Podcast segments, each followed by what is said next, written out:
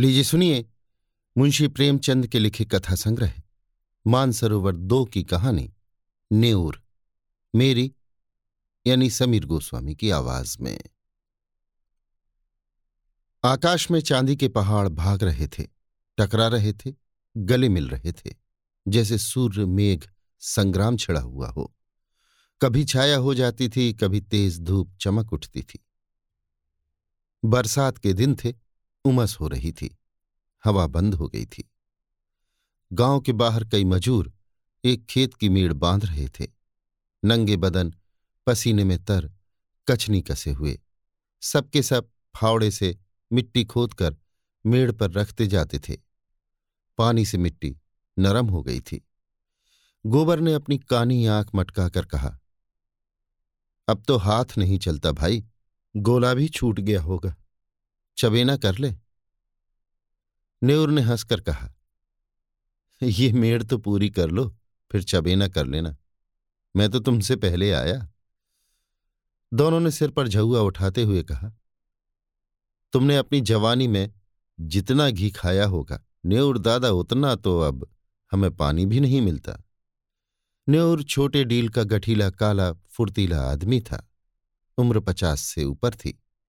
मगर अच्छे अच्छे नौजवान उसके बराबर मेहनत न कर सकते थे। अभी दो तीन साल पहले तक कुश्ती लड़ना छोड़ दिया था। गोबर, तुमसे तमाकू पिए बिना कैसे रहा जाता है नेऊर दादा? यहाँ तो चाहे रोटी ना मिले, लेकिन तंबाकू के बिना नहीं रहा जाता। दीना तो यहाँ से जाकर रोटी बनाओगे दादा? बुढ़िया कुछ नहीं करती? हमसे तो दादा ऐसी मेहरिया से एक दिन न पटे। नेउर के पिच के खिचड़ी मूछों से ढके मुख पर हास्य की स्मित रेखा चमक उठी। जिसने उसकी क्रूपता को भी सुंदर बना दिया। बोला, जवानी तो उसी के साथ कटी है बेटा। अब उससे कोई काम नहीं होता तो क्या करूँ? गोबर, तुमने उसे सिर चढ़ा रखा है। नहीं काम क्यों ना करती? मज़े से खाट पर बैठी चिलम पीती रहती है और सारे गाँव से लड़ा करती है। तुम बूढ़े हो गए, लेकिन वो तो अभी भी जवान बनी है। दीना, जवान औरत उसकी क्या बराबरी करेगी? सिंदूर, टिकली, काजल, मेहंदी में तो उसका मन बसता है। बिना किनारदार रंगीन धोती के उसे कभी देखा ही नहीं। उस पर गहनों से भी जी नहीं भरता। तुम गऊ हो, इससे निभाव हो जाता है। नहीं तो अब तक गली गली ठोकरें खाती होती। गोबर, मुझे तो उसके बनाव सिंगार पर गुस्सा आता है। काम कुछ ना करेगी, पर खाने पहनने को अच्छा चाहिए। न्यूर तुम क्या जानो बेटा, जब वो आई थी तो मेरे घर में सात हल की खेती होती थी। रानी बनी बैठी रहती थी। जमाना बदल गया तो क्या हुआ? उसका मन तो वही है। घड़ी भर चूल्हे के सामने बैठ जाती है तो आँखें लाल हो जाती हैं और मूड थाम कर पड़ जाती है। मुझसे तो ये नहीं देखा जाता। इसी दिन रात के लिए तो आदमी शादी ब्याह करता है और इसमें क्या रखा है? यहाँ से जाकर रोटी बनाऊँगा, पानी लाऊँगा, तब दो कौर खाएगी। नहीं, मुझे क्या था? तुम्हारी तरह चार फंकी मारकर एक लोटा पानी पी लेता। जब से बिटिया मर गई, तब से तो वो और भी लस्त हो गई। ये बड़ा भारी धक्का लगा। माँ की ममता, हम तुम क्या समझेंगे बेटा? पहले तो कभी कभी डांट भी देता था। अब किस मुँह से डांटू? दीना, तुम कल पेड़ पर काहे को चढ़े थे? अभी गूलर कौन पकी है? न्यूर, उस बकरी के लिए थोड़ी पत्ती तोड़ रहा था। बिटिया को दूध पिलाने को बकरी ली थी, अब बुढ़िया हो गई है, लेकिन थोड़ा दूध दे देती है। उसी का दूध और रोटी तो बुढ़िया का आधार है। घर पहुंचकर न्यूर ने लोटा और डोर उठाया और नहाने चला कि स्त्री ने खाट पर लेटे लेटे कहा, इतनी देर क्यों कर दिया करते हो? आदमी काम के पीछे परान थोड़े ही दे देता है। जब मजूरी सबके बराबर मिलती है तो क्यों काम के पीछे मरते हो? न्योर का अंतकरण एक माधुर्य से सराबोर हो गया। उसके आत्मसमर्पण से भरे हुए प्रेम में, मैं की गंध भी तो नहीं थी। कितना स्नेह है, और किसे उसके आराम की, उसके मरने जीने की चिंता है? फिर वो क्यों ना अपनी बुढ़िया के लिए मरे? बोला, तू उस जन्म में कोई देवी रही होगी बुधिया सच। अच्छा रहने दो ये चापलूसी। हमारे आगे अब कौन बैठा हुआ है जिसके लिए इतना हाय हाय करते हो? न्योर गज भर की छाती किए स्नान करने चला गया। लौटकर उसने मोटी मोटी रोटियाँ बनाई। आलू चूल्हे में डाल दिए थे, उनका भुरता बनाया। फिर बुधिया और वो दोनों साथ खाने बैठे। बुधिया मेरी जात से तुम्हें कोई सुख न मिला। पड़े पड़े खाती हूँ और तुम्हें तंग करती हूँ। इससे तो कहीं अच्छा था कि भगवान मुझे उठा लेते। भगवान आएँगे तो मैं कहूँगा, पहले मुझे ले चलो। तब इस सूनी झोपड़ी में कौन रहेगा? तुम न रहोगे तो मेरी क्या दशा होगी? ये सोचकर मेरी आँखों में अंधेरा आ जाता है। मैंने कोई बड़ा पुन किया था कि तुम्हें पाया। किसी और के साथ मेरा भला क्या निबाह होता? ऐसे मीठे संतोष के लिए न्योर क्या नहीं कर डालना चाहता था? आलसिन, लोभिन, स्वार्थिन बुधिया अपनी जीभ पर केवल मिठास रखकर न्योर को नचाती रहती थी। जैसे कोई शिकारी कटिए में चारा डालकर मछली को खिलाता है। पहले कौन मरे, इस विषय पर आज ये पहली बार बातचीत न हुई थी। इसके पहले भी कितनी ही बार ये प्रश्न उठा था और यूँ ही छोड़ दिया गया था। लेकिन न जाने क्यों नेहरू ने अपनी डिग्री कर ली थी और उसे निश्चय था कि पहले मैं जाऊँगा।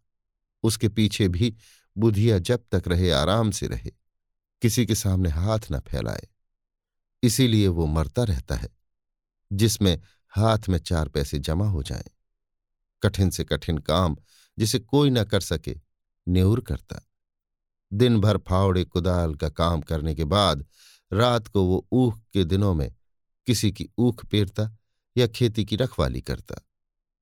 लेकिन दिन निकलते जाते थे और जो कुछ कमाता था, वो भी निकलता जाता था।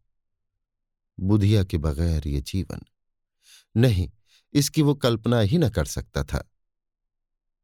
लेकिन आज उसकी बातों ने नेहूर को सशंक कर दिया। जल में एक बूंद रंग की भांति ये शंका उसके मन में समाकर अतिरंजित होने लगी। गाँव में नेऊर को काम की कमी न थी, पर मजूरी तो वही मिलती थी जो अब तक मिलती आई थी। इस मंदी में वो मजूरी भी नहीं रह गई थी।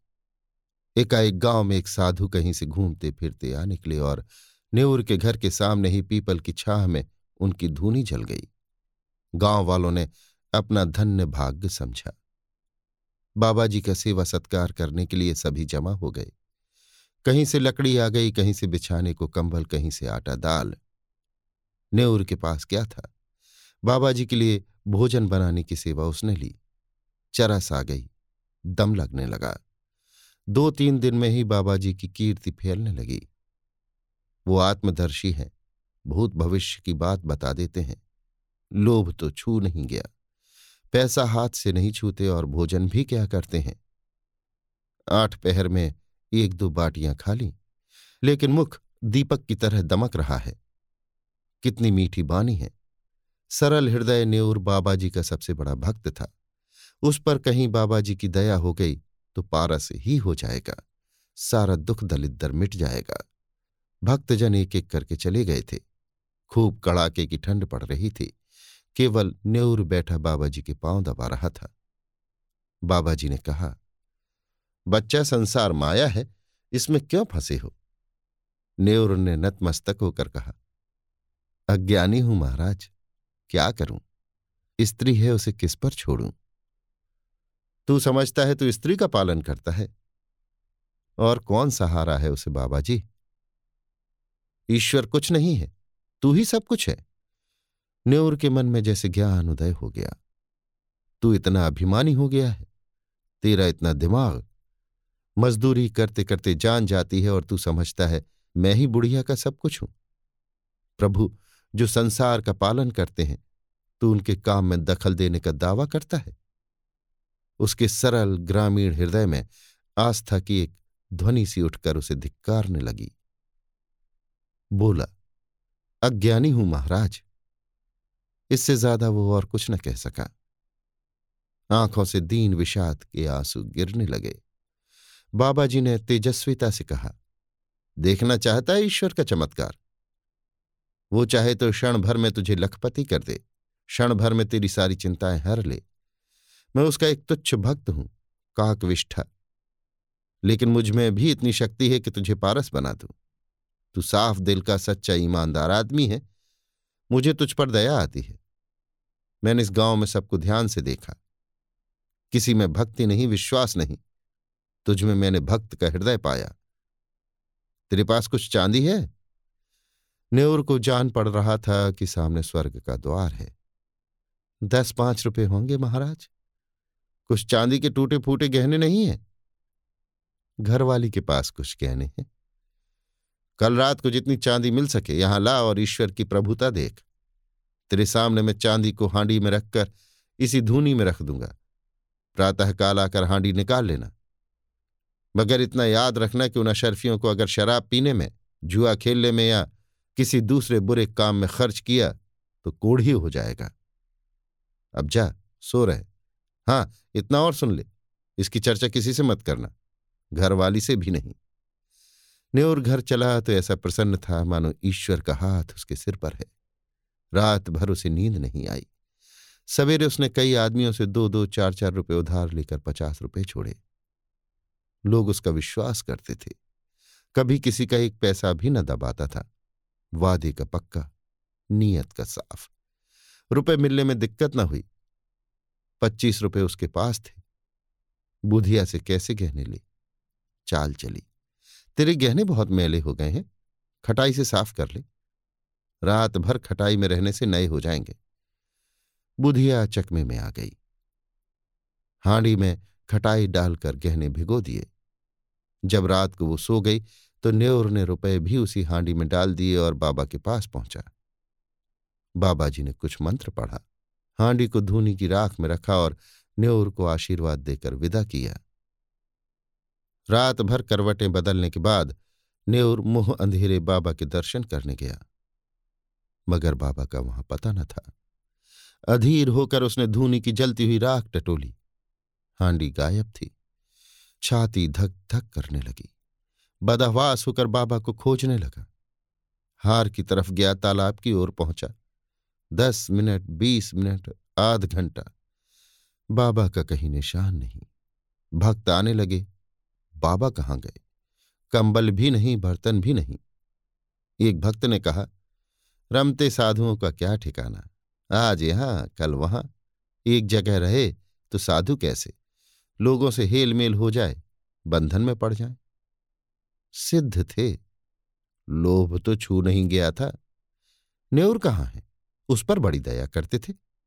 उससे कह गए होंगे न्योर की तलाश होने लगी। कहीं पता नहीं। इतने में बुधिया नेऊर को पुकारती हुई घर में से निकली। फिर कोलाहल मच गया। बुधिया रोती थी और न्योर को गालियाँ देती थी। न्योर खेतों की मेड़ों से बेतहाशा भागता चला जाता था। मानो इस पापी संसार से निकल जाएगा। एक आदमी ने कहा न्योर ने कल मुझसे पाँच रुपए लिए थे। आज साँझ को देने को कहा था। दूसरा, हमसे भी दो रुपए आज ही के वादे पर लिए थे। बुधिया रोई, दाढ़ी जार मेरे सारे गहने ले गया। पच्चीस रुपए रखे थे, वो भी उठा ले गया। लोग समझ गए, बाबा कोई धूर्त था। न्योर को झांसा दे गया। ऐसे ऐसे ठक पड़े हैं संसार में। न्योर के बारे में किसी को ऐसा संदेह नहीं था। बेचारा सीधा आदमी आ गया पट्टी में मारे लाज के कहीं छिपा बैठा होगा। तीन महीने गुजर गए। झांसी ज़िले में धसान नदी के किनारे एक छोटा सा गाँव है काशीपुर। नदी के किनारे एक पहाड़ी टीला है। उसी पर कई दिन से एक साधु ने अपना आसन जमाया है। नाटिक कद का आदमी है, काले तवे का सरंग देह गठी हुई। ये न्यूर है जो साधुवेश में दुनिया को धोखा दे रहा है। वही सरल, निष्कपट न्यूर, जिसने कभी पराए माल की ओर आँख नहीं उठाई, जो पसीना की रोटी खाकर मगन था। घर और गाँव की और बुधिया की याद एक क्षण भी उसे नहीं भूलती। इस जीवन में फिर कोई दिन आएगा कि वो अपने घर पहुंचेगा और फिर उसी संसार में हंसता खेलता, अपनी छोटी छोटी चिंताओं और छोटी छोटी आशाओं के बीच आनंद से रहेगा। वो जीवन कितना सुखमय था। जितने थे, सब अपने थे, सभी आदर करते थे, सहानुभूति रखते थे। दिन भर की मजूरी थोड़ा सा अनाज या थोड़े से पैसे लेकर घर आता था। तो बुढ़िया कितने मीठे स्नेह से उसका स्वागत करती थी।